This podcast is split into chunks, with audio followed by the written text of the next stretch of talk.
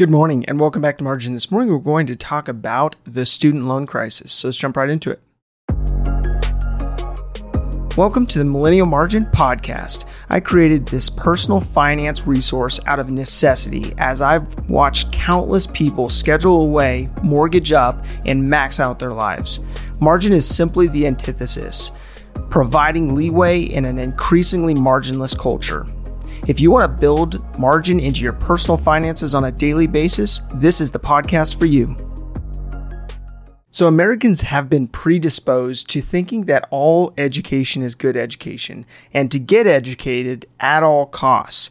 Now, some of this rhetoric is changing and in a lot of cases to the opposite extreme, favoring inexpensive or even free self paced education avenues uh, through online courses or platforms like this. So, with most things in life, there is a healthy balance, though, as there are a lot of professions that you wouldn't want just winging it. You wouldn't want them using platforms like this to self educate themselves in order for them to step out and to be able to pr- provide a certain service. So think about an engineer that designed your favorite ride at a theme park. Think about the doctor who performs open heart surgery, or think about the technician who ran all the high voltage wiring throughout your city. There are a lot of professions that you need a linear path of specialized training for in order to become a subject matter expert. So, the challenge, though, is that our attention spans are greatly diminished and they're greatly diminishing. When there are a lot of different possible options, it typically leads to people not taking action and typically leads to inaction. So, figuring out what it is that you are going to focus on is key. Whether you're developing a vision for your life or committing to becoming world class at a certain trade. And I believe this lack of focus is what actually leads us to the situation we're in in regards to the student loan crisis. We're all seeing it unfolding today, and much of this has occurred because so many people have not had a direct, clear uh, approach to uh, what degree they wanted to get and why, and how they would then uh, actually apply that in the marketplace. So, over the last year and a half, we have seen a student loan repayment hiatus of sorts, whereas both principal and interest payments were halted in March of 2020, and that was extended through December of 2020. Now, beyond that, it was then extended to January 2021 and now through September 30th. Now, there's a lot of talk already about extending this into next year, that loan moratorium into next year, which would mean that those borrowers would have at least two years of no payments on principal or accruing interest on their loans. So, in order to understand the scale of this, I used a resource called the Federal Reserve Bank of New York. Now, this is a resource that I use often to um, to get statistics from, but according to them, they said that the latest quarterly report on household debt and credit stated that outstanding student loan debt stood at 1.58 trillion for the first quarter of 2021. So that would be the quarter ending in March. Now, that's trillion with a T.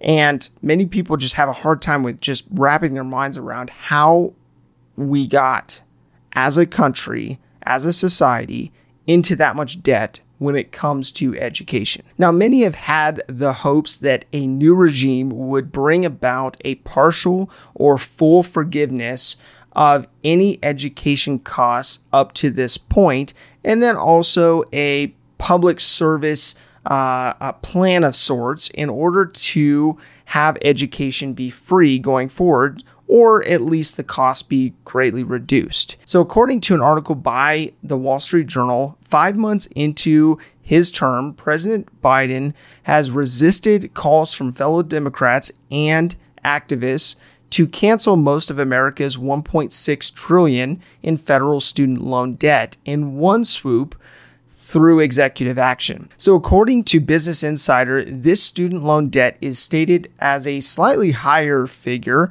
at 1.7 trillion. Now this is a student loan debt burden in the country. This means that 14% of the US population carries student loan debt. Now, let that sink in for a moment. This means that almost 14% of the US population carries student loan debt. So every 100 people that walk by, 14 of them are carrying this kind of student loan debt.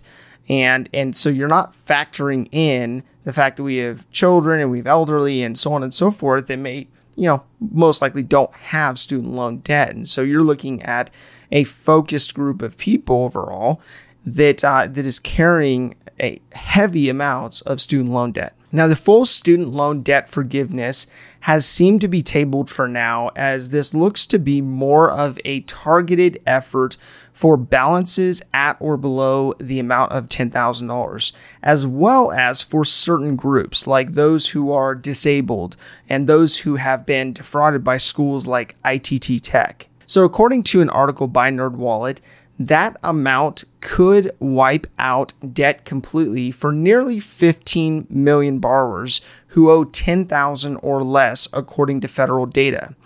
The majority of student loan borrowers, roughly 67%, have more than 10,000 in debt.